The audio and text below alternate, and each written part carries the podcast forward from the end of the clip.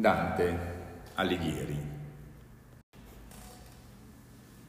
La commedia, la genesi politico-religiosa del poema.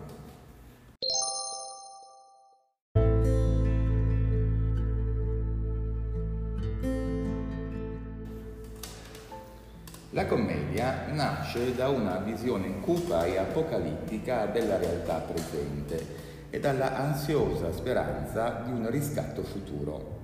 Dante vede dinanzi a sé un mondo caotico, un mondo violento e corrotto, citando Dante, diserto d'ogni virtute oppure di malizia gravido e coperto. Un mondo in cui l'ordine voluto da Dio per assicurare agli uomini la pace e giustizia l'esercizio delle virtù è completamente sconvolto. L'imperatore infatti dimentica la sua funzione di supremo arbitro della vita civile e trascura di esercitare la sua autorità soprattutto sull'Italia, che così, come dice Dante, è fatta indomita e selvaggia. È come se fosse un cavallo imbizzarrito, dice Dante. La Chiesa, invece di perseguire il fine della salvezza delle anime, pensa solo alla potenza terrena, cercando di sostituirsi alla figura dell'imperatore mancante. Però facendo in questo modo accresce solo il caos e al tempo stesso si corrompe, si corrompe proprio nella ricerca di beni mondani e non spirituali.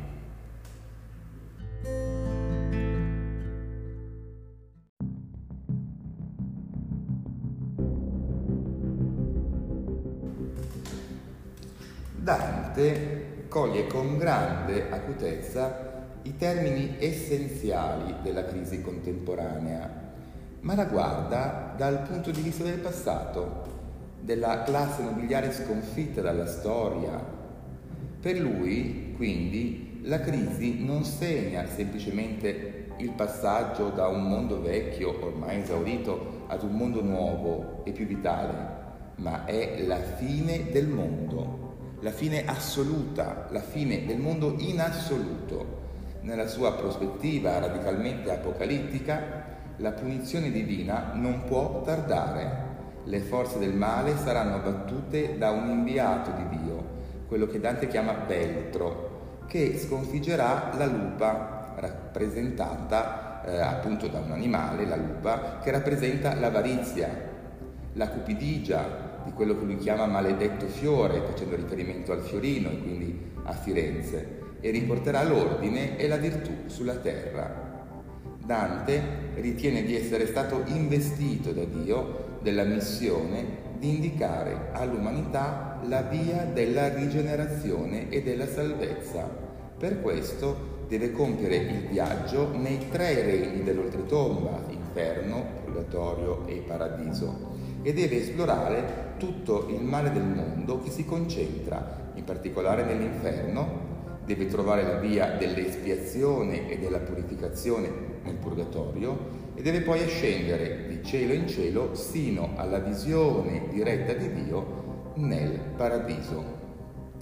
Tutto quanto apprenderà in questo viaggio miracoloso, una volta tornato sulla terra, dovrà ripeterlo agli uomini proprio attraverso il suo poema, in modo che essi si possano vedere, eh, possano vedere la, la diritta via che hanno smarrito.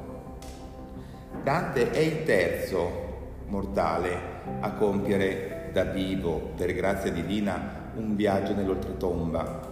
Prima di lui c'è stato Enea, da cui scaturì l'impero romano, e prima ancora San Paolo, eh, che diede i fondamenti della fede cristiana. Lui il terzo.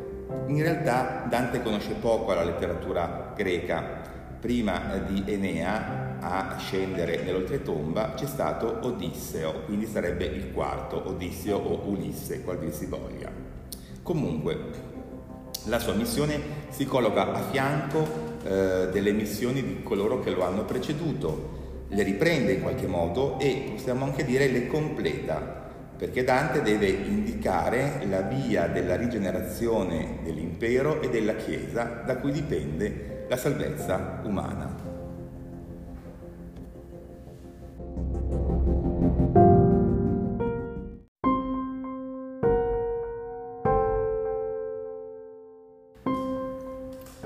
La commedia, nascendo da questo complesso di sollecitazioni politiche e religiose, assume dunque un um, carattere di messaggio profetico che si modella sui libri profetici della Bibbia, in particolare anche sull'Apocalisse di eh, Giovanni. Spesso Dante, nel corso del poema, infatti assume proprio l'atteggiamento del profeta biblico, quindi di colui che proferisce oscuri e ispirati messaggi sul futuro dell'umanità, oppure anche invoca terribili castighi divini eh, sui peccati, eh, fa balenare anche la radiosa prospettiva del riscatto, come se fosse un profeta vero e proprio. Dunque il viaggio eh, è la storia della redenzione personale di Dante, perché chiaramente passando dall'inferno attraverso il purgatorio per arrivare in paradiso, Dante deve redimersi, deve purificarsi, deve scontare i suoi peccati, quindi una redenzione eh, intesa come individuo particolare, però ricordiamoci che Dante rappresenta anche tutta l'umanità, eh, quindi risulta essere la sua redenzione personale e eh, diventa la redenzione collettiva, una collettiva redenzione, una redenzione che ha come fine ultimo la salvezza eterna nella città celeste, eh, nel paradiso, ma prima ancora come dice Dante, la felicità di questa vita, quindi nella città terrena, la redenzione degli uomini dei peccati per rendere più serena la vita sulla terra.